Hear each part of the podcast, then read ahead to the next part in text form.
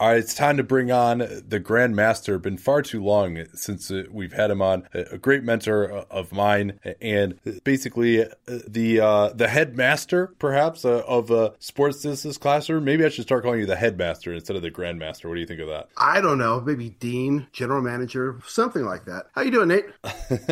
I- I'm doing well. Well, you must be really disappointed that with Larry Nance no longer playing in Summer League for the Lakers, uh, you uh, won't get to pretend that the The Lakers fans are serenading you with the, the Larry. Yeah, Coon. I wanted to talk to you about that because I, and I even put a note down here to talk to you about your December nineteenth podcast where you and Danny were saying that everybody's in, in, in the, the night of Kobe's retirement, everybody in L A was doing the Larry chant. And you said, and I quote, Larry Coon probably thought they were chanting about him. And some guys have a closer grip on reality than others. Now, I will point out to you that, yes, Larry Nance and I do share a name. And admittedly, an unequal share of crowd adulation. But in Sports Business Classroom twenty seventeen, in the Summer League, we were out there for games, and the Larry, Larry chant was going strong. And Larry Nance wasn't even in Vegas, my friend.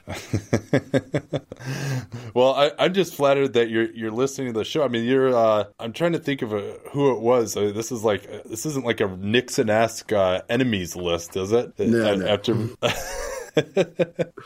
yeah, we we uh, we saved that for S B C students who uh, don't get their assignments done right. But yeah, so that's what you're on to promote. We'll, we'll talk about that more at the end of the show. Uh, I know a lot of students who have done S B C, heard about it from Dunktown. We're very flattered by that. It was a privilege uh, to teach all of y'all uh, the last two years, uh, and we're hoping to get a chance to do that to more of the audience uh, this year. And, and certainly, uh, there have been a lot of guys who've gone on to great things. Liam, of course, our intern, we uh, found him uh, through S B C. A, a lot of our former students have a great podcast called The Bench Mob, which uh, both of us uh, have been on. And uh, we've had a, a lot of students who are coming back year after year uh, as interns. So that's been a lot of fun. Uh, but first, uh, let's talk a little uh, N B A C B A. It is now, oh, about a year, a little bit more than a year since that twenty seventeen C B A was signed. We've got a full summer under our belts, a full trade deadline under our belts now. Uh, so what sticks out to you the, the most uh, about uh, this new C B A, you know, about a year or so in here? Yeah, and in addition to that, we're a couple of years into the all the T V money hitting as well. So where do you want to start? Do you want to start with the money or do you want to start with the C B A? Well, I think we could start with the C B A a, a little bit. I mean, it it wasn't a radical departure. There were so, some new things that came in. I mean, I guess we, we could be positive since we're so often critical and we're going to be critical uh, going forward here. But like, what do you think they've done that's new that's working right now? That's working. Um, they did a couple of nice things, for example, with extensions where they cleaned up some of the designated vet rookie extensions, uh, kind of, of, of not eliminated completely, but they did avoid some of, of the um, the Davis problems. Uh, the, the designated veteran contract, I thought, was uh, a nice thing where they could take um, the guys who were coming off of that rookie deal. And, you know, there was a big problem before where they weren't making enough money yet to really qualify for that thirty-five percent maximum. And players were kind yeah. of in a tough spot. And and they cleaned that up. They provided the de- designated veteran contract. Yeah. Now that and, and you're talking about about guys coming off their initial rookie extensions or correct. Their first contract after their rookie contracts, the, the seven to nine years experience type of guy. Correct, correct. Sorry if I said it the wrong way. Uh, and, you know, that helps because it gets those guys into the ten-plus year salary range even before they're ten, ten years into the league. And these are the franchise types of players who deserve that money. Uh, it's caused its own problems. You know, it's something that was supposed to reduce player movement, especially for the really valuable players in the first First thing that it did out of the gates was to cause a trade with DeMarcus Cousins. But this is one of those things, and I think we're going to touch upon it a couple of times in this conversation, is unintended consequences. And you put a rule in for a specific purpose, and somebody figures out a way that it makes sense to go opposite the rule or figures out a way around the rule. Um, I thought that, you know, I like the fact that we have two-year contracts now. Not everybody is, again, not everybody is perfectly um, satisfied by how they're working out, but in doing what, yeah. what they're two, supposed to do. Two-way contracts, you mean, right? Yeah. What did I say? Two, two-year. Did I say two-year contracts? I think so. Maybe I, I misheard you. This, this, quite... By the way, this is how this is how it is when we're teaching together. On the C B A. Uh, and then, All right, Eric, although, let's continue. Yeah, yeah. Although there was, there was one time when I corrected you last year, and I was totally wrong. That was uh, utterly embarrassing. No worries. Yeah, so two-way contracts. Um, you know, in theory, it adds sixty new jobs to the league. And, you know, right now, I, I took a quick look today, and it looks like we have four hundred forty regular contracts, fifty-six two-ways. So we have four hundred ninety-six jobs filled out of a possible five hundred ten. So it's it's great in that regard. Um, and then most teams, twenty-six teams, have two two-ways. So like with anything, a couple of people are going to be outperforming the two-way deal and kind of stuck with it. But But on the other hand, it provides the opportunity for enough players that a couple are going to rise to the top that wouldn't have risen to the top necessarily without that opportunity. So Tyrone Wallace with the Clippers is probably the most obvious example of those guys who have really outperformed a two-way contract. But now there's been reporting, some of it by me, that they're at an impasse because they're trying to use the leverage of converting him to get him onto a longer deal, that kind of hinky special type of deal, most likely, where they've got significant non-guarantees on the end would hold down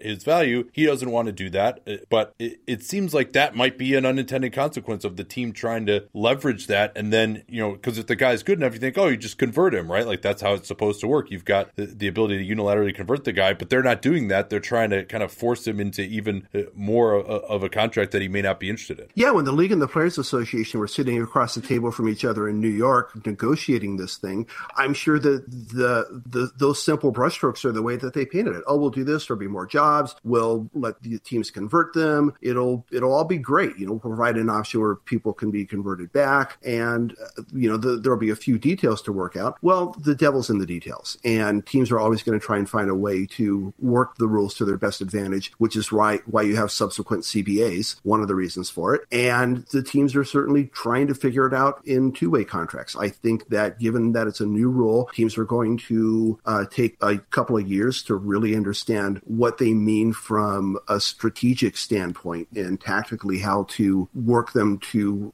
uh, work to the team's best advantage. But overall, I wouldn't want to not have the two ways at this point after seeing what they've done and what they've provided for getting more players developmental time. Yeah, like many of these systems, it provides for more of the greater good. There's more N B A money going to the hands of, of more players who now don't have to play overseas or may not have even had that option. Younger players, like take a Kobe Simmons, for example, a, a guy who went undrafted, but with the Grizzlies, he, he's able to make part of an N B A salary, get a higher guarantee in the G League. And, you know, he's probably not ready to contribute at the N B A level yet, but spends a couple of years in their system. He's a talented guy. Maybe he would be. Uh, and I think you can argue that it's going to produce better players overall.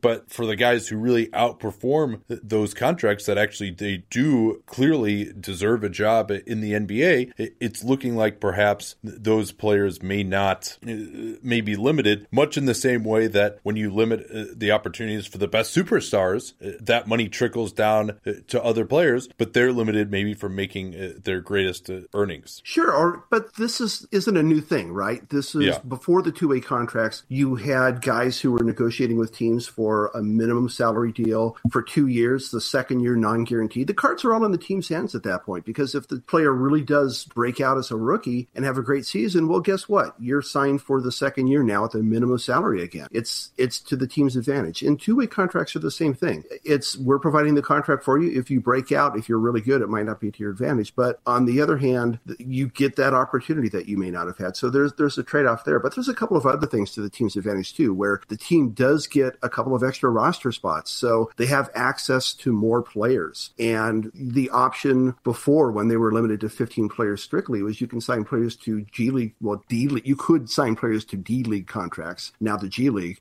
and they were poachable. You had no control over those players, and this gives the team some insurance that if they have a guy under in their system that they value enough to give a two-way contract, they're going to have some ability to retain that guy, and I think that it provides the team with, with some leverage in addition to some of these nice-to-haves, but it also provides opportunities for the players. So, again, it's a quick quid pro quo to a certain extent. Yeah, and this also encourages teams to invest more in the G League, or in the case of, of some teams that have still kind of cheaped out, uh, invest in any G League team at all to begin with. Um, I wanted to ask you, so we talked about the designated veteran extension. We've seen some guys, some teams trade guys because they, they had the looming specter of that, Jimmy Butler, DeMarcus Cousins. We've seen other players, James Harden, Russell Westbrook, Steph Curry, stay with their incumbent teams. We've seen John Wall sign a designated player veteran extension two years before it's actually going to kick in. And, and you know, that's one with his injury problems that, that is not looking amazing for the Wizards right now. But just in general, where do you fall down on the idea of open marketplace versus, all right, we got to protect these teams and these owners from themselves? Do you kind of fall on one side or the other of that line? Yeah, I don't think it's really an open market. And you you and I have had this discussion before in terms of what rules we should have in terms of, like, even things,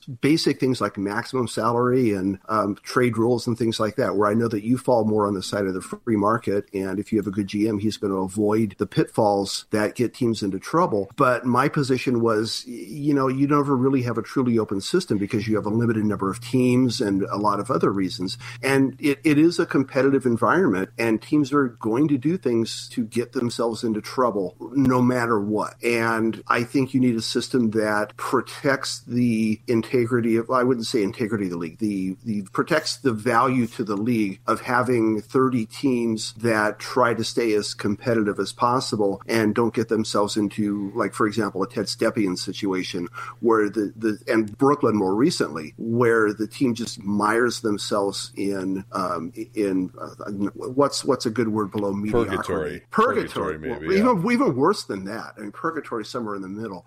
Yeah. You know, my, yeah, purgatory would be like where the Hornets are right now. Yeah, exactly. But gets gets into a situation where they're bad and they, they don't have any assets with which to get better. So the only thing you can do is you have to wait until all those bad contracts expire and you gather enough draft picks over time and get to a point where you can even be, so you can say you're at square one. So, you know, I like the system that it has these controls over it. And I, I think that in the end, it's it's a fine balance between, okay, are we in the sweet spot right now? Or are there areas where it should be a little bit looser? Or are there areas where it should be a little tighter? And again, when we talk about success of C B As, these are some of the things that they address. Oh, we went too far with this. We're going to loosen it up a little bit. We went too far with that. We're going to, we're going to loosen things. You know, with the trade rules, for example, it used to be that the, the full salary, guaranteed or not, was what they based the trade math on. And then you get into the crazy trades like the Brendan Haywood trade a couple of years ago. And they decided they were going to tighten that up where it was only going to be the guaranteed base salary that got applied trade math. On the other hand, they loosened up some other stuff. It used to be that you could only go one hundred twenty-five percent. And now they've loosened some of that up to one hundred fifty percent in the incoming versus outgoing salary. So it's, it's again, they're, they're tweaking the individual knobs to try to make a system that overall is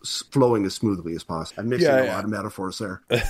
Well, uh, for me, you know, I think it's kind of more on a case-by-case basis of whether I like, you know, limitations uh, or uh, open market. I mean, I think I would like the, for the market on max salaries to be a little more open than it is now. I think, you know, the thirty-five percent max should be available to players immediately coming off their rookie contract, and they shouldn't have these gradations based on experience because uh, for me, uh, I'm more about allowing performance and pay to match up as closely as possible. I think it makes for a worse league when you've Agreed. got all these players from the twenty sixteen free agent class, for, for example, which we'll talk about it in a little bit, who are getting paid so much more than worth, and now you've got guys who aren't going to get paid as much this year, and then, you know, the best players in the league not getting paid what they're worth. I think if you're, once you get to like, okay, Steph Curry and LeBron James are worth fifty to seventy million a year, then I think that kind of gets ugly for the system, but at least let them get the thirty-five percent max right away. But then on other things like the draft, for example, Uh, I'm totally on board with the draft. I think that that's what really separates us from, say, the European system where you've got, you know, four teams that have a chance to win the league every year. Uh, you know, and it's not just a, a question of resources. They don't have salary caps there either, so that, that would help with things. But I think you still have to provide hope for some of those downtrodden teams. So I think it, it's kind of more on a case-by-case basis for me, you know, whether the role, whether the rule makes sense uh, or not. Yeah, I agree. And in the max salary case, I've heard you make a great point a couple of times, which is that that when you have to have a ten-year uh, tenure requirement in order to earn the highest max salary, you're guaranteeing that you're paying players in arrears. You're you're paying their past pe- their peak at that point, so you're paying them for past performance. And I think the greater that separation is, the harder it is for the league. All right, we'll be right back uh, with Larry Coon uh, right after this word. So it's pretty easy to sell this one. MeUndies is the most comfortable pair of underwear cool, that I, I have ever owned. Certainly, we've all had the experience in our lives. If you wear boxers, they kind of ride up under the belt of your pants. If you wear boxer briefs, the legs kind of ride up and you've got that feeling where you want to pull them down, but there's really no way to do that in public with any kind of decorum. MeUndies has freed me from all of that. I put them on in the morning and I don't think about them at all until the end of the day. They're never uncomfortable. It's made from this fabric micromodal that's three times softer than cotton. It just moves with you at, at all points of the day. It's incredibly comfortable, and you don't have to take just my word for it because they're so sure you love their underwear. They offer one hundred percent satisfaction guarantee. If you don't love your first pair, you can get a full refund.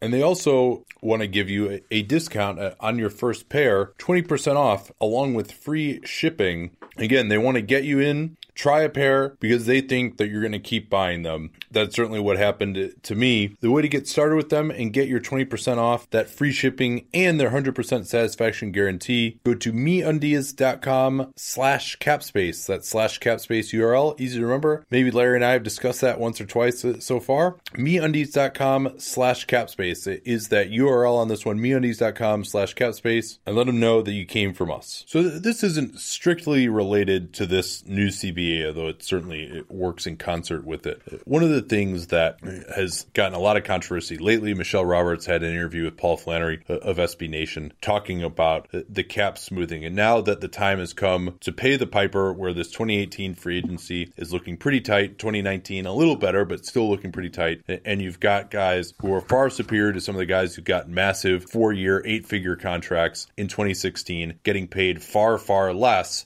A lot of discussion has gone back back to the union's decision, which I think is unfair to say that that was the union's decision because it is a, a bargaining process, uh, but to, to reject the league's proposal uh, for cap smoothing. And, and so uh, why don't you, you've been vocal before about, hey, you know what, they probably should have accepted that. Uh, why do you believe, uh, just kind of explain how the system works there and, and why you think it would have been to everyone's advantage, but particularly the union's membership, to ex- have accepted that proposal back in twenty fifteen? Sure. So as you know, in twenty sixteen, the new T V money hit, and it really was, and I've referred to it this way a couple of different times, as a shock to the system. Every year there's a normal cap increase, and that's expected, but this was a huge one. And it created such an imbalance um, in conjunction with a lot of the exceptions going up by forty-five percent. It, it created a, a mixed economy right from the get-go, and the only players who were really eligible to benefit for it were the twenty sixteen free agents, because you know teams have a cap that went up from the sixty million range to the one hundred million range, and which on, on average, you know, that's like forty million bucks that they have to spend, and you have to spend up to ninety percent of the cap. So teams are more or less forced to, to spend it just on the twenty sixteen free agents. So you get guys, you know, the, the famous examples are the Timofey Mozgovs and the Luol Dengs. In fact, I think we should create a unit of measure that we call the Mozgov, that we used to refer to, you know, how, how inequitably paid guys like Jimmy Butler are. Uh, and, you know, the money had to go to them. And as and that happened to a huge extent in twenty sixteen, it happened to a smaller extent in twenty seventeen. And now the market's starting to close up. So the only free agents that really benefited from being free agents in a market where there was a substantial cap jump were the free agents in those couple of free agent classes. And the guys whose timing didn't work out were just kind of left out in the cold. So what could they have done differently? Um, that's the idea of cap smoothing. So the idea is is that rather than let the cap fall where it would have, so rather than let it fall up at one hundred million dollars, you're instead going to say, we're going to keep it down to a more rational increase. Let's call it seventy million dollars or seventy-five million dollars. Don't let the cap bump so high. So teams are going to spend a, a more normal amount on the free, on free agents. They're not going to throw the Mozgov contracts around to guys who don't deserve it. And what's going to happen then is that the league is going to make the same amount of money that they were going to make. The The players have a revenue guarantee. It's between forty-nine and fifty-one percent. The players are going to be still be guaranteed that amount of money because it didn't go to the twenty sixteen free agents. Instead, it will be the league will have to cut a check to the union to make up the difference. So all that money, every dime of it, is still going to go to the players as a whole, as a collective, just not to the, the guys who were signed to unreasonable contracts. Instead, that money will be divided up among every player in the league. So rather than a Mozgov and a Deng benefiting tremendously and a lot, a lot of other guys going, well, where's mine? Every player in the league would have gotten a proportional amount of that money. Every player would have benefited not only that year, but the next year when it got even higher, and they would have created the same situation. Let it ramp up over a few years so that one free agent class isn't necessarily disadvantaged. So I'm largely in agreement with you that I think that that would have been better. And you have to wonder whether the union fully really understood the idea of, hey, you know what, you're getting all this money anyway. However, I've, I've wondered about this for a long time, and I've tried to do some digging, you know, talking to a, a number of sources about why it was that the players did not agree to the smoothing and, you know, at least present their side of it. And I think that they do present some arguments, which, you know, maybe you can respond to here, but, and maybe we can kind of do these in turn if, if anything I say uh, piques your interest here. So, yeah, I'll pick them apart one at a time. Well, so uh, the first thing uh, was just if you consider what the situation was. Michelle Roberts uh, had just been confirmed uh, as director of uh, the N B P A, and they're coming off a lockout. There hadn't really been, because of some of the turmoil in the union uh, with Billy Hunter and Derek Fisher, there hadn't really been much progress or, or much of a relationship since that twenty eleven lockout was ended. And then first thing that happens when Michelle Roberts comes in, hey, we got this awesome T V deal. Uh, oh, let's put your arm around you and say, hey, you know what, like, this is a great idea, this smoothing, like, let's all do it. And for a league that, at least in my opinion, and, and I'm sure the players as well, had kind of been obfuscating some of the numbers about the teams and losing money, that uh, the union wasn't going to just go along with that. And especially when Michelle Roberts had just been brought in, the first thing that you can do as the union president isn't, oh yeah, uh, or, or director or whatever, oh yeah, you know, uh, I know what we'll do, let's just agree to artificially lower the cap. And while you and I know that perhaps the, the players would have gotten that money anyway, the optics of that would have been very difficult. So so that's one reason. What do you think of that?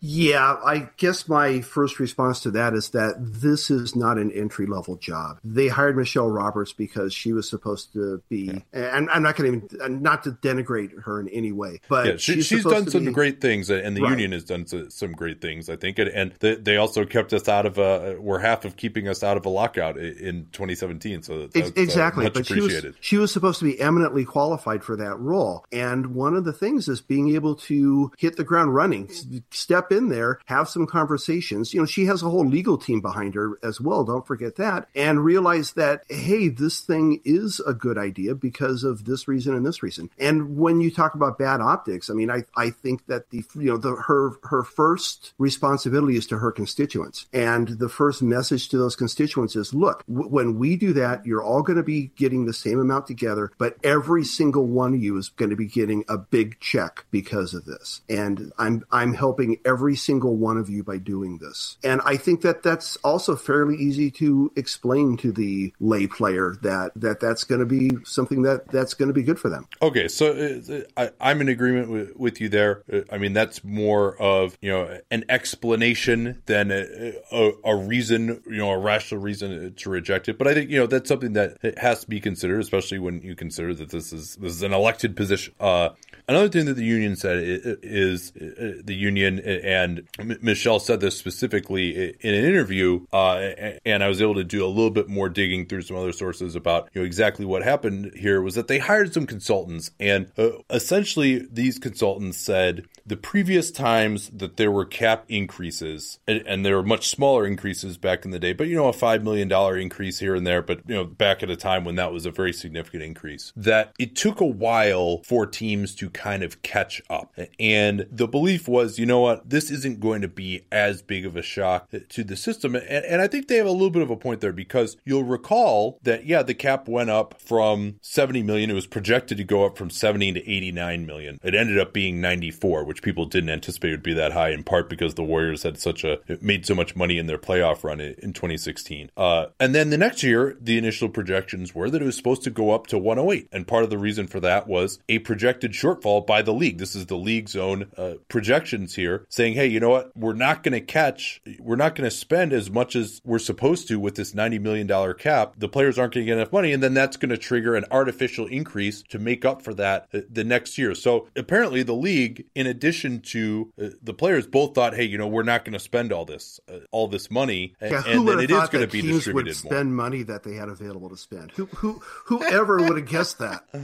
Well, not not the N B A and, and not uh, the players' consultants, uh, apparently. But and maybe the other thing you could say too is, and this is something that we tried to do, you know, when we did our mock off season, but uh, obviously things got thrown out, out of whack so quickly uh, with the those first. It was even that Mozgov contract was which was agreed to, you know, uh, on uh, the eve of free agency. twelve oh two a.m. I think. Uh, yeah, yeah, yeah, but. We also didn't know that every single one of these contracts is going to be four year, right? I mean, most of, most of them going on so yeah, long. Yeah, but let's let's separate the four year yeah. issue because because that really is a separate topic from, you know, because even if they were offering only one year contracts, it would it still would have been the cap smoothing issue. So let's let's let's table that discussion yeah. for right now and, and keep to the point. Yeah. So yeah, who knew that the the teams were going to spend so much? But the corollary to that is that this is a system where there's a feedback mechanism in. Um, you've probably explained to to yeah. your listeners many times, you know, if they if the team spend too much, they pull in the reins a little bit the next year. If they don't spend enough, they let them out the next year, and that keeps the the league the, the league as a whole pointed in the same direction over time. But the fact that it's a feedback mechanism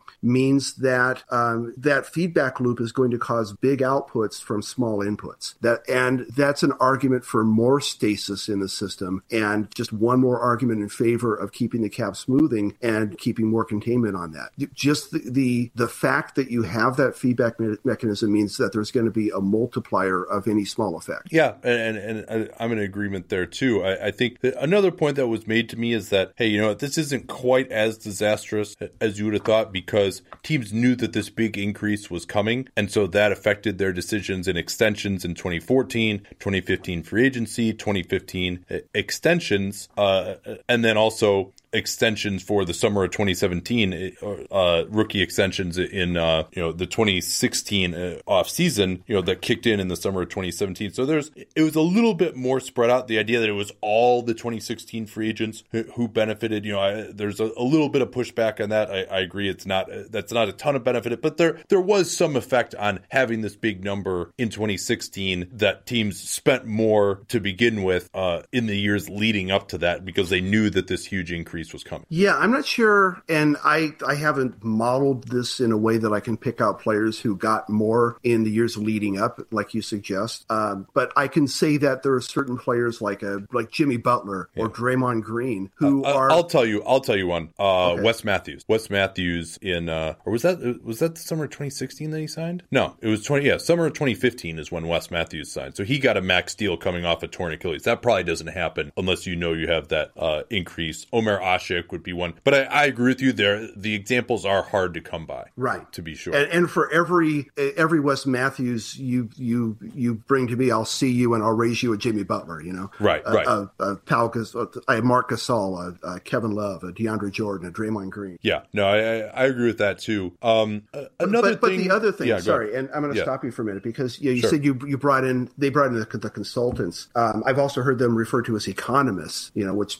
just is a gimme to to ask, well, I wonder who her, her economists were. Uh, part of it is that I... when I look at her statements to Paul Flannery in that piece, they don't reflect a sober analysis of what uh, the situation was and yeah. a you know a rational um, decision on, on on the basis of sound evidence. Because she was saying stuff like um, there was, and I'll quote from the article: "There was going to be no smoothing of the owner's profits at all. They were going to enjoy real money that reflected where we were financially as a game. Why in the world where players pretend that the game was not making as much money and therefore have smaller contracts. That's a complete misread. That's that's not saying we're yeah. going to keep the contracts uh, lower than they should be. And that could just be that could just be spin at this point. You know, you know that maybe, but but I, I agree with you. That makes little sense. And that she also in that same article called the proposal disgraceful from the league, which I think is uh, more than a little strong uh, uh, to to make that to say that. Uh, yeah, and she know. said one of the things that she said was not a single owner came up to me and suggested that they thought we should do this. I mean, I've I've talked to I can't I don't know if I've talked to owners who have said, oh, that was they absolutely should have done it. But I've talked to plenty of team people who said, yeah, I don't know why they didn't agree to that. So, the, well, well, th- there is a, one thing that though that I have heard consistently is, you know, this proposal from the league was number one, you know, they're the ones who wanted it, and they certainly did never made an attempt to make a concession, and also that there was not a concrete proposal of, okay, this is how many years we're going to do this over. Uh, you know, th- this is what we might be willing to, to give up in exchange. Here's how this is going to work. It was just, hey, what do you think about this cap smoothing? Oh, you don't want to do it? Okay, we'll give up. You know, and also worth noting that the league, in many ways, by not giving more, they screwed a lot of their members as well. I mean, look at all these teams now that are going to be taxed out with nowhere to go uh, coming into the twenty eighteen uh, offseason because of those same contracts that they signed in twenty sixteen. It, exactly. And I'm going to take issue with one word that you said, uh, which was concession, because yeah. if you're asking for something that's going to benefit you, yeah, I can see, okay, what are you going to give us in exchange for that? But these are some common best interests, and these should be win-wins, fewer bad contracts. I, I, it's in both their best interests to have fewer bad contracts, because in, in a system in which the player's share is limited to how much the league makes, you want the contracts going to the players who are earning it, because the, the bad contracts essentially take money out of the system. And again, you're taking care of every player in the league except for the select few. So it's this was a win-win, and I don't see why they would need to offer concessions. But yeah, another side effect of that that you brought yeah, up was... But, but let me ask you this. Okay. When is the last time in any collective bargaining that you've ever heard of that the sides have just agreed to do something without one side making a concession? That is very rare that that will happen. Yeah, but I keep going back to this being a unique situation. You know, when, yeah. when they're talking about, oh, in it takes the league the, the league time to catch up in a normal cap increase. Well, yeah, it's because the normal raises and everything else that's built into the system is pretty close to the amount that the cap jumps every year. So you're accounting, you're already taking up some of that money from the next year with just the standard increases. This is something different. So I, I they're disanalogous situations that I don't know you can compare that easily. Yeah, no, I, I mean, and I, I, like I said, I, I agree with you. I think they should have agreed to it, or at least explored it a little bit more. I mean, again, maybe it just maybe it just goes back to these consultants didn't know what they were doing and screwed it up. You know what yeah, I mean? and, it, and let it, me it take you back. That, right, right. That's what I think it was actually. Or you know, this this could be like um, Donald Trump calling People Magazine as John Miller. You know, who, who knows who her who her economists were out there, or if they for sure even were out there. But I do want to bring up something else that that you mentioned um, just to close the loop on that. You you talked about the tax consequences, and yeah, by the cap raising so so far, one of the consequences of that is that it's going to be so much harder to hit the luxury tax, and the luxury tax is one of the mechanisms that they installed to try to keep the system where it's supposed to be. By raising the cap so far, you take the teeth out of the tax, and teams are therefore going to spend a lot more, and therefore when it catches up, teams are going to be in real trouble later on. It's just going to delay the effect and make the effect worse once you do catch up. So again, that's one of the arguments in favor of having the smoothing. Yeah, and all that said though, you know, and another consequence of course was Kevin Durant being in Golden State, although it's a little bit reductive to say they couldn't have got him. We don't know where the smoothing would have ended up. If it were eighty-five million, they probably could have figured out a way to get him. Maybe even eighty million, they they could have found a way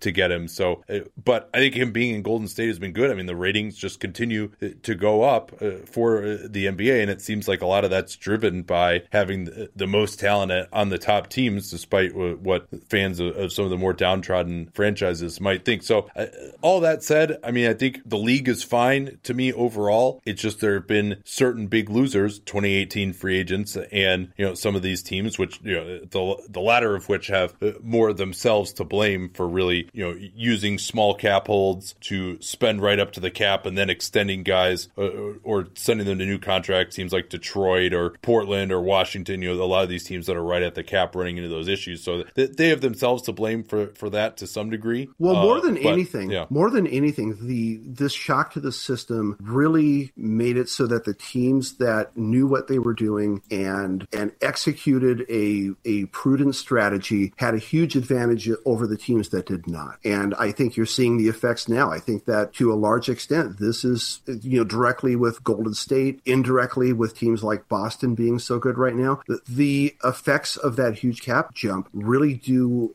a lot toward determining who the top teams are going to be over you know this year and the next few years. Yeah, uh, or just the teams. You could also say the teams that were lucky enough to actually get guys in the summer of sixteen who were so good that they're worth their contract. You know, and Al Horford or obviously K D being in that mix. Uh, but all right, let, let's take another quick break here. And then we want to talk a little bit more about some of the other new C B A provisions and, and uh, about S B C as well. We'll be right back. You're listening to this podcast. You obviously love learning from the master, Larry Coon. You uh, or a loved one can also learn from another master, Stephen Curry. There's actually a really good article about MasterClass in the Wall Street Journal that I read this past weekend. And I was wondering some of the same questions, actually. Like, why do people like Stephen Curry, why do people like Bob Woodward is doing a, a class on, on investigative journalism? Why did they want to do this? And what they all said was, this is their chance to, to give back in a format that everyone can appreciate and understand, that it'll be accessible, because it really does feel like you're being taught one-on-one with MasterClass. Steph's in particular, you get four hours of movie quality video lessons. He'll teach you perfect shooting mechanics, footwork, scoring techniques, his ball handling drills. I mean, you see the stuff that he does at the beginning of games. You can learn how to do that stuff. I mean, we're not going to guarantee that you're going to be as good as Steph, but he'll give you the tools to, to do it. And it makes an amazing gift for any basketball player, any N B A junkie in your life, or yourself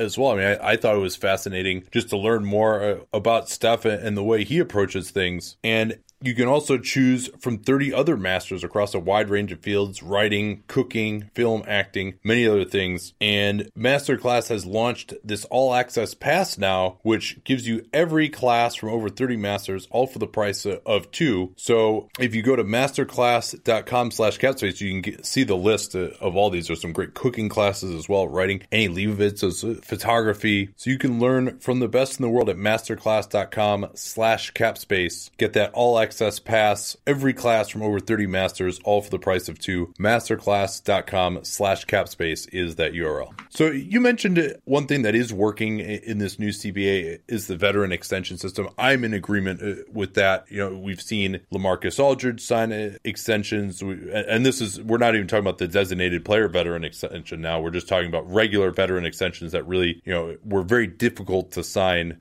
in the past because you couldn't increase guys' salaries very much. We've seen guys like Josh Richardson, Norman Powell, young guys who were making the minimum. Now teams have enough ammo to actually give them a deal that they might be interested in. Uh, Lou Williams, although he, it's you're also eligible to extend on shorter contracts now as well. So that's, uh, I think that is one thing that has been working pretty well. You agree with that? I, yeah, and I think that's pretty huge. I think that a general rule of thumb is that when a team wants to keep a player and a player wants to stay with that team, letting him become a free agent and therefore becoming a flight risk doesn't suit anybody. If you are ready to re-up with each other, I would hope that you could do the same deal before free agency, you know, and that you could do on July sixth. I think that, right. you know, just letting the player hit the open market doesn't doesn't suit anybody. So I like the idea of extensions that let players and teams kind of do what they were going to do anyway. Yeah, I, I like that as well. You, you can, and for players, you can put a little bit of the risk onto the team. Team, you know, if you happen to get injured uh, between when you would sign the extension and go into free agency, that could really negatively affect your value. And especially in this environment where uh, the market is really going to be a crapshoot for a lot of these players, those extensions seem uh, to really uh, have worked well. This one isn't, and I've talked about this a little bit before, but this one isn't really the new C B A, but it's almost really the first time that we are seeing the effect of the really more punitive luxury tax, where uh, some of these uh, mid-market, small market teams are just, all right, we can cannot pay this under any circumstances, because people will recall in the twenty eleven C B A, before then it was a dollar for dollar tax up to whatever limit. Now it starts at a dollar fifty and goes up in pretty severe gradations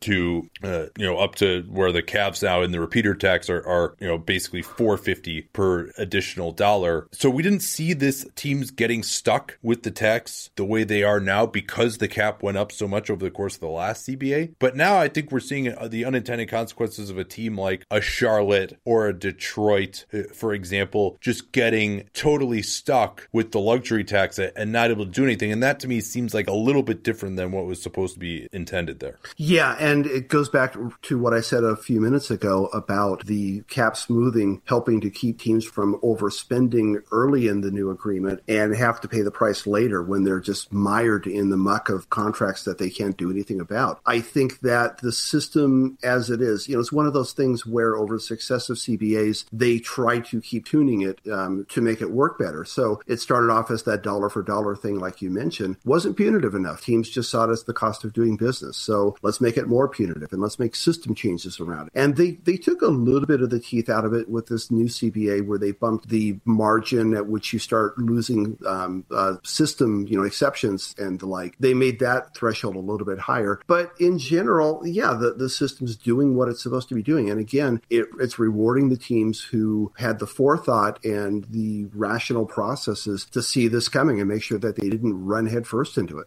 What do you think of my theory that this more punitive luxury tax that was supposed to keep the big markets in check actually hurts small markets more because the big markets uh, or the high spending owners, take a, sometimes those are not exactly the same, uh, are still able to pay the tax when necessary when there are certain small markets who just can't ever pay it, whereas under the old dollar for dollar, they could pay that. What do you think of that argument? Do you agree with me, or do you think that no, it actually is having the effect that people intended? I absolutely agree with you. I had a conversation with one G M of a smaller market team that, you know, not in a big media market, uh, as soon as the term sheet for the C B A came out, and it was talking about the designated veteran extension. And this G M was really worried about it, saying, I can't sign my own guys to that. Our economy here in, in this team won't support that huge contract. Yeah, with the idea being that if you sign that contract now, to have a competitive team, you've got to go up. You're more likely to go into the tax, or, you know, you might just be, you know, there's a twenty million dollars band between the cap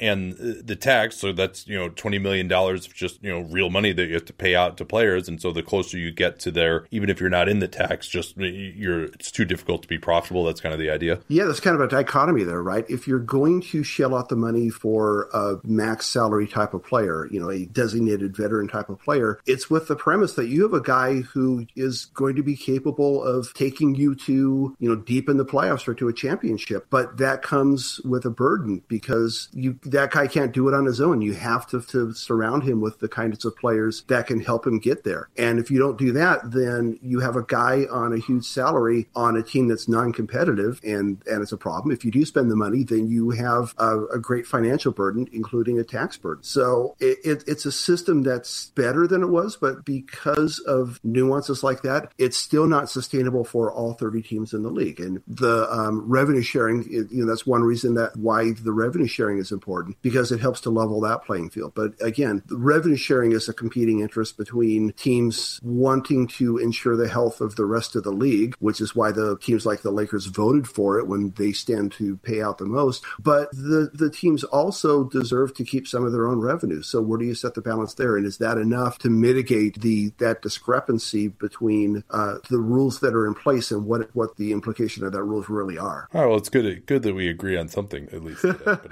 no, we're we, agreeing we, on almost everything. Yeah, no, that that's true. I, I was playing more devil's advocate, and I, and I did feel, because uh, all of us C B A dorks have been, like, you know, kind of crapping on uh, the players, uh, and, uh, you know, to at least present their side and, and, and at least understand why they made the decision uh, that they did. Um, you know, you you, so, you, you, yeah. you take a debate class, they don't make you argue the side that you're in favor of, they make you argue the opposite side. So, you know, I'm, I'm I'm happy to have you taking that. I was lucky that when I was a lawyer, I was most of what I did was plaintiff's work, which means that you take cases on contingent fee and you uh, then get a percentage of whatever you recover. And so basically you're almost a co-investor in your client's case. And so we almost never had cases where I didn't actually agree with what was being argued. So that was nice, actually. Uh, I didn't have to play devil's advocate too often uh, when I was a lawyer, but uh, uh, most of my attorney brethren uh, are not in that position. Um, yeah, I can't imagine criminal yeah. defense where it, it's so clear that the guy's guilty and you're still trying to argue for the fact that he's not. I, that's an yeah. unenviable situation. So let's do a, a little bit here, uh, almost like a, a preview of what people can get at, at Sports Business Classroom. Uh, one thing that's uh, starting to come into view is that under for contracts signed under the new C B A that are non-guaranteed, there's a new rules for how that works in trade. So why don't you go ahead and explain it? Some of, some of the guys who might be considered here, uh, Bojan Bogdanovic, who is uh, non-guaranteed for next year, uh, though he has a, a six twenty-nine guaranteed date. Darren Collison, non-guaranteed for next year, about ten million dollars. He's got a seven one uh, guaranteed date. And, and then Milos Teodosic has a, a guaranteed date of seven fifteen. He's only two million dollars out of his about six million dollars guaranteed for next year, uh, though he also has a player option, which will pretend that he's going to pick up in those circumstances. So how does it work uh, trying to trade those guys both at the draft and then as we go through the, the offseason into July?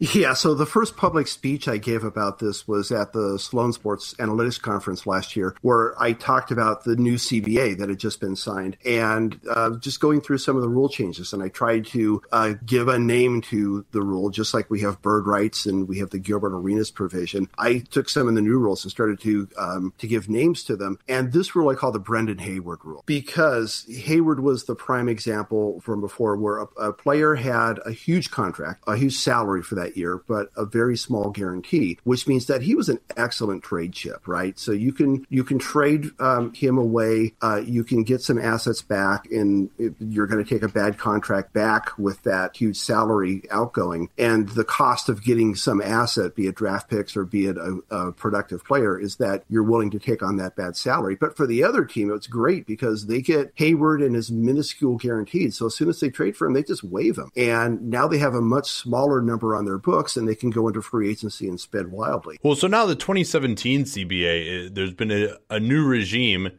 And for guys who have signed contracts under that C B A, so if you go to the old C B A, there's still some non-guarantees out there, like Omer Ashik signed under the old C B A as a non-guarantee in his fifth year. But for guys signed under this C B A, including Bojan Bogdanovic, for example, with the, the Pacers, he's due ten point five million dollars this year, ten point five million dollars next year, but only one point five million dollars of that is guaranteed, and his guarantee date is June twenty-ninth. So let's say the Pacers want to trade him this offseason, either during the draft or, which is still technically during this league year, or even next offseason before his guarantee date, uh, although I guess with it being six twenty-nine, that wouldn't be possible. Let's say his guarantee date were later, potentially, like Milos Teodosic's is. Uh, you know, how would that work for them trying to trade him in terms of matching salary? Yeah, so Bogdanovic is one of those cases of a player who's potentially subject to one of those crazy trades, right, where his salary's big, his guarantee's small, and they wanted to try and reduce the, the trades that are just for cap accounting purposes. So the way they changed the rule is to make it so that guys, and like you said, guys who are only signed under the current C B A, because they grandfathered in the old contracts, their their trade math is based on the guaranteed portion of um, of their, their salary. So any non-guaranteed portion doesn't count. Now, there's a lot of subtlety to this. And in fact, it's so subtle that we actually screwed this up when we first recorded it. And this is our second go around on it.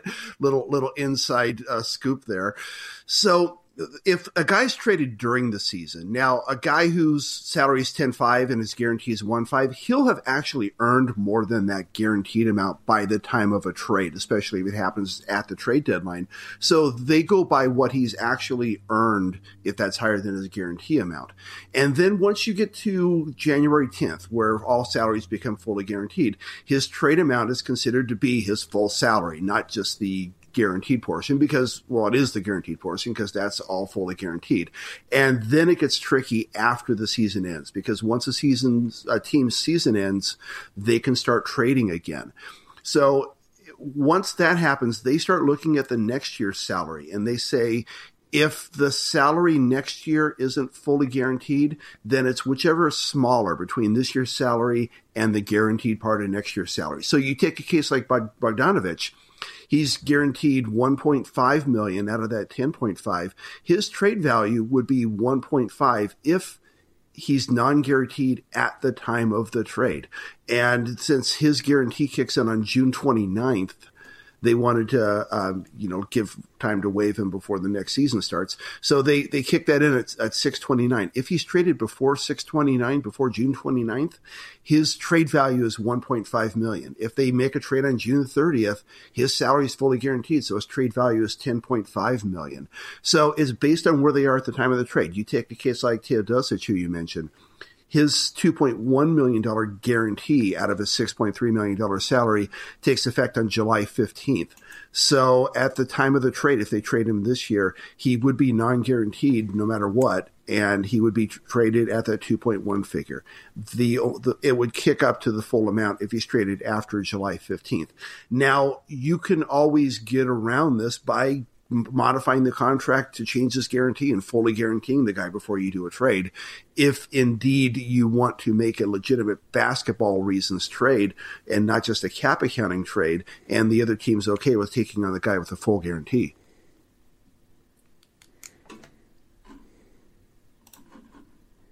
All right, so last segment we wanted to do here, I, I hope that was informative for you guys who want to learn how the new trade rules work for non-guaranteed contracts. And, you know, if you do S B C, you can get, uh, you know, basically uh, five full days of that, six full days of that from, from Larry and me and Eric Pincus and a ton of other great guest lecturers that we have. But uh, another thing that I thought would be kind of interesting is, you know, you've been doing this since the nineteen ninety-nine C B A came out, and it, you know, we're we're lucky that you did that. I wouldn't be able to do what I do had it not been for you. I mean, football, hockey, baseball, I don't think they have anyone who who have been operating on this type of plane nearly as much as you, and I also think basketball is way more interesting from a C B A standpoint than those sports are. Uh, but I wanted to kind of, you know, when we have you on, go through the history of certain rules and what the evolution is, because I think that, that to me, when, when we're teaching, I think that that's always the history and the purpose of the rule is a great way to remember how it is that these things came to be to begin with, and then also just to remember the rule. If you can think of, okay, here's the purpose of it, that's an easy way to remember it. So I want to just talk a little bit about the evolution of restricted free agency over, you know, the past twenty-five years or so. Yeah, sure. It's really a great topic because one of our themes here has been, as you get successive C B As, you tweak what happened before, try to make it better, try to take away some of the things that didn't work, try to take advantage of, you know, some opportunities where you can. And I think restricted free agency is one of those great things. When you look at when free agency started, uh, you know, there, there only was unrestricted free agency. Well, first of all, there was no free agency. Uh, but then once you started to get free agency, it was unrestricted free agency. If, if a team lost somebody, then they got nothing in return. And that was the situation that the league decided that they wanted fixed. So they tried various things. And again, we talk about unintended consequences. So one of the things they tried was compensatory draft picks, where if you lost a significant free agent, you get a draft pick in return, you know, from the team who was signing you. Well, one of the, the big examples of that, sort of the most famous examples of that now, was back when Gale Goodrich signed with the New Orleans Jazz. Jazz, that's right. Time, yeah. New Orleans Jazz at the time, the, the aptly named New Orleans Jazz. Well, I guess pe- the Pelicans are now aptly named now too. But yeah, the, the uh, New Orleans Hornets didn't quite make sense as a team name. Anyways, I digress. So um, Goodrich signed with um, from the Lakers with the Jazz. As compensation, the Lakers got a first round draft pick, and that first round draft pick was used to select Magic Johnson. So that was one of those things where, you know, New Orleans lost out big. It's like, okay, maybe this is too big of a compensation, and, and you just don't know what they're going to get in return. So they, they tweaked free agency. Um, so you then get the concept of restricted free agency, where, where the great idea was, okay, we're going to allow uh, a player to go and shop to get to ascertain his value and find out how much another team is willing to pay him. And if, if you do that and the other team gets a chance to say, okay, well, we're going to pay you that amount, and then we're going to get to keep you. Um, a, a great concept in theory, because if the team's not willing to match it, then the guy gets to go and enjoy his new team. But the original team gets some assurance that their talent's just not going to walk out the door, as long as they're willing to pony up the price. But then the question was, okay, to which players does this apply? And they've tweaked it around. And, you know, it used to be uh, four years of service and two completed contracts. And then they uh, eliminated that in nineteen ninety-five. And that's one of the things that allowed Shaquille O'Neal to go to the Lakers. And again, unintended consequence. And ninety-nine, they put put it in in what's more of the current iteration, where there's that three-year window. And then when they added the rookie scale contracts, they made it at the end of the, the rookie scale contract. Um, but then you get, once, once you get to a restricted free agent situation that kind of mirrors what we have today, you get a couple of problems.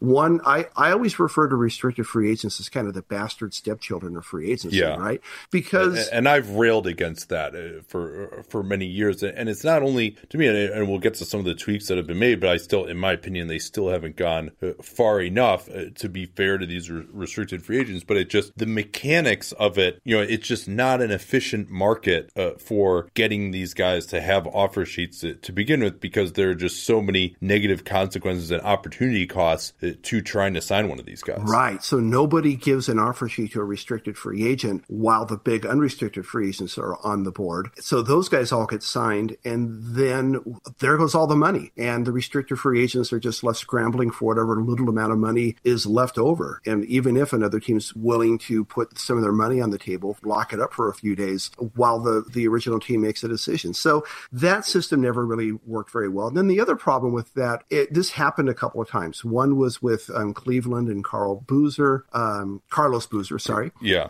And the other, um, the the one for which the, the remedy to that was named was when Gilbert Arenas went from Golden State to Washington. The problem was, while you have restricted free agent rights, you have the right to match the contract, you may not have the ability to match the contract, because these guys are typically in this situation are coming off two-year deals, and it takes three years to build up full bird rights. And unless you have cap room, you don't have the bird rights to match a high enough salary. So that's how some of these players were able to be poached. So they kind of remedy that by adding what we call the Gilbert Arenas provision, where they're going to contain the first-year salary of, of these restricted free agents in that situation, make it so that the team can always match with, with their mid-level exception. And provided you keep that, you should be golden. And then you don't want to disadvantage the player by saying, oh, we're just going to keep your salary down. So you let the player get a larger raise in the third year, and then that, that sort of balances it out. So pretty convoluted system in order to fix a problem, but it was a real problem. So there's the evolution there. Then when we talk about the new agreement, they they did a partial remedy, and one that I didn't think went far enough to try and address the bastard stepchildren problem, which was that they allowed um, restricted free agents to sign offer sheets. So the, the offers from another team, they could be signed as soon as July first, during the July moratorium, the first six days of July. A restricted free agent can sign an offer sheet. Now, when I first heard about that, I was saying, perfect, they're going to sign those offer sheets. Yeah, me too. Yeah. I was really fired up for that. The, the team's going to match, and then their,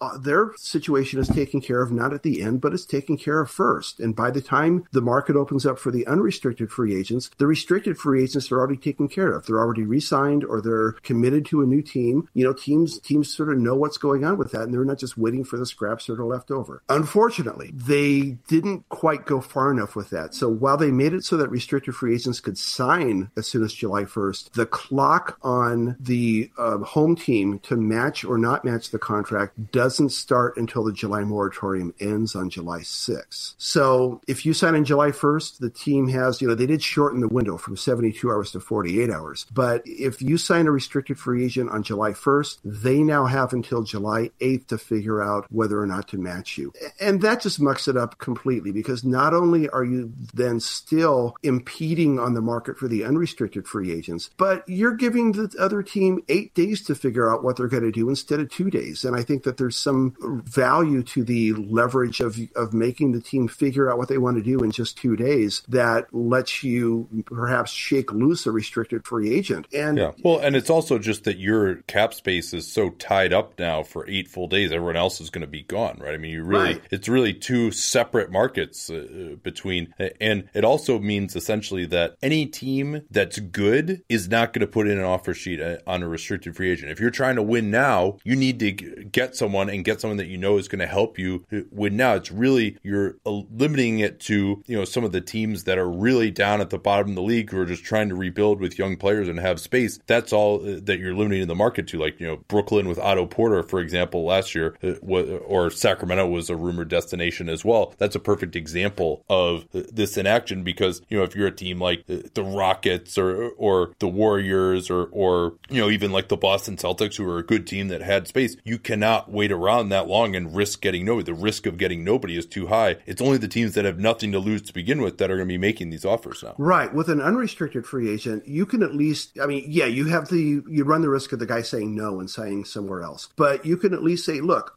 this offer's on the table, but we need an answer tonight or, you know, the next twenty-four hours. Otherwise, we have to move on because the market's yeah. moving. No, I, I, I completely agree. Um, but yeah, so that was uh, a little window into what we talk about uh, in uh, some of our sports business classroom section. If you're really interested in C B A stuff, uh, I, I don't know of any better place that you can go to try to learn it and also just to, to make great connections. I know both of the classes that we've had so far have made some awesome friendships just within the class as well. I mean, just to, it's probably worth its weight in gold just to meet similarly similar people that, you know, you can uh, be friends with uh, for the, the rest of your life. I know a lot of people still uh, have remained close uh, through S B C. So that's one of the things that I, I've really liked about it. Uh, but I, I can't do as good of a job as the dean slash headmaster in selling it for sure. Sure. So well, let's talk about what it is. Um, Sports Business Classroom is a week, a solid week. It's going to run from July eighth through fourteenth this year. We are in, we are immersed in, we are a part of the Summer League in Las Vegas, Nevada. So we are the only program that can possibly provide that kind of immersion, which gives us a couple of advantages. One, you know, because it's the Summer League, and, and think of the opportunity you have there. It's not like All-Star where everything's compressed into a couple of days and security is so tight you can't do anything. In Summer League, everybody in the league is there for two weeks. And I mean everybody, because all thirty teams are going to be there this year. The league has meetings. Um, the Players Association has meetings. Everybody is there in Vegas in a relaxed environment, hanging out for a couple of weeks. And we're right in the middle of that. So we're able to pull people in and help have them um, sit with our students, help us out. Everything from, you know, sitting you one-on-one or in small groups with N B A scouts, scouting a game, being able to ask them questions, them being able to show you what they're doing, and video coordinators doing the same thing, all the way up through, you know, we bring in guest lecturers like we had, um, and we'll have again this year, Daryl Morey and Kirk Goldsberry teaching analytics,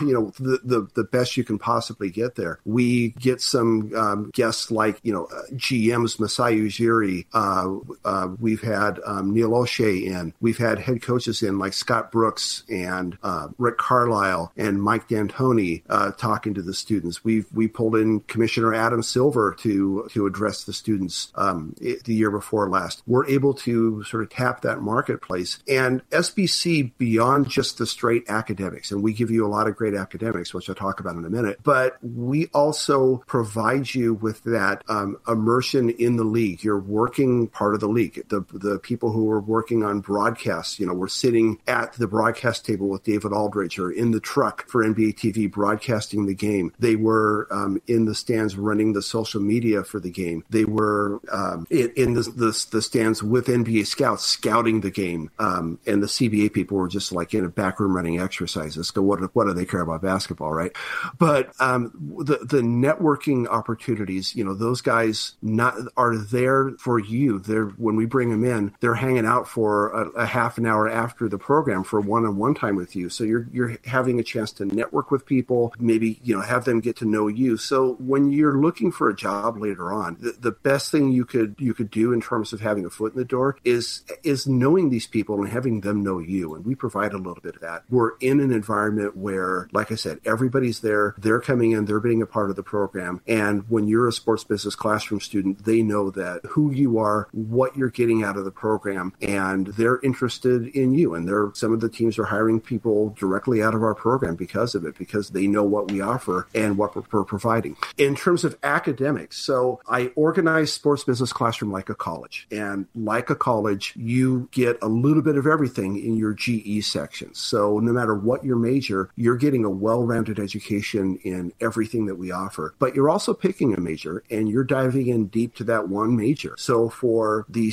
the, the majors this year are the league salary cap, scouting, video, and analytics. And also we have a newly combined major this year, um, social media, digital branding, and broadcast. So if you're a C B A major, a salary cap major, you're diving in deep to the C B A with me, with, with you, Nate, with Eric Pincus, where we're really going into the nuances of the agreement. And this is the same material that I've taught directly to teams. It's getting down to that level. And in fact, we have a sort of a separate enrollment for team people and league people and agents who want to come in just for that. And you're sitting there learning side by side with these people working in, in the league. So you're getting that level, that depth of education in the salary cap. If you're a scouting video analytics major, you're going through all three of those topics in depth. You're um, you're making arguments with data in an analytics practicum. You're sitting with scouts in the stands and doing scouting reports. You're sitting with video coordinators and, and seeing what they do. If you're a broadcast major, again, we're immersing you. Um, broadcast or social, you're, you're talking with team and league people who are doing branding. You're um, um, working potentially with players and helping to build their digital brand. You are in the stands running the social for a game. So you're directly involved in, in the league, um, doing stuff in depth in whatever major you choose. Yeah, and for Larry, I mean, you've made the joke,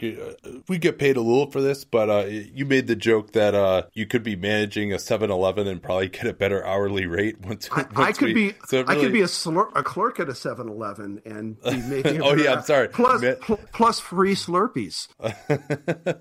Well, I, I mean, but for us, we just love doing it. It's really a, a, a labor of love for us to just get out and meet some of the people who listen to, to the podcast, in my case, who, who have benefited already from C B A F A Q and hopefully help to craft the next generation of, of people who love basketball and love talking about basketball. And, you know, it, it's, it's something that I'd never really taught anything before uh, specifically. And so actually being able to do that in person in front of a group is a really rewarding experience for me. And, and I think that uh, if you come, we'll do our best to make it a really rewarding experience for you too. Yeah. Let me talk about one other thing too. Uh, first of all, how do you enroll in this? Go to sports business classroom dot com. You'll see enrollment links there. Um, the enrollment is limited because I talked about that networking experience. The more students there are, the more it dilutes that experience. So we cut it off. We're, we let in sixty students and that is it. We're not like another program where you're just a, a faceless audience of people who are listening to a bunch of panels. You are working directly with people in the league. You're um, working directly with us on projects. This is hands-on. And for that yeah, reason, I mean, we, we remember basically all of the students that we've had. Like if they came up to us, we, we would totally remember them and, and, and say hello. I mean, that's a, how intimate of a setting it actually is. Yeah, hap- happened to me at Summer League. Um, I was walking out the door at the, the D League showcase and one of my former students, hey, how you doing? So we just sat and had a twenty minute conversation.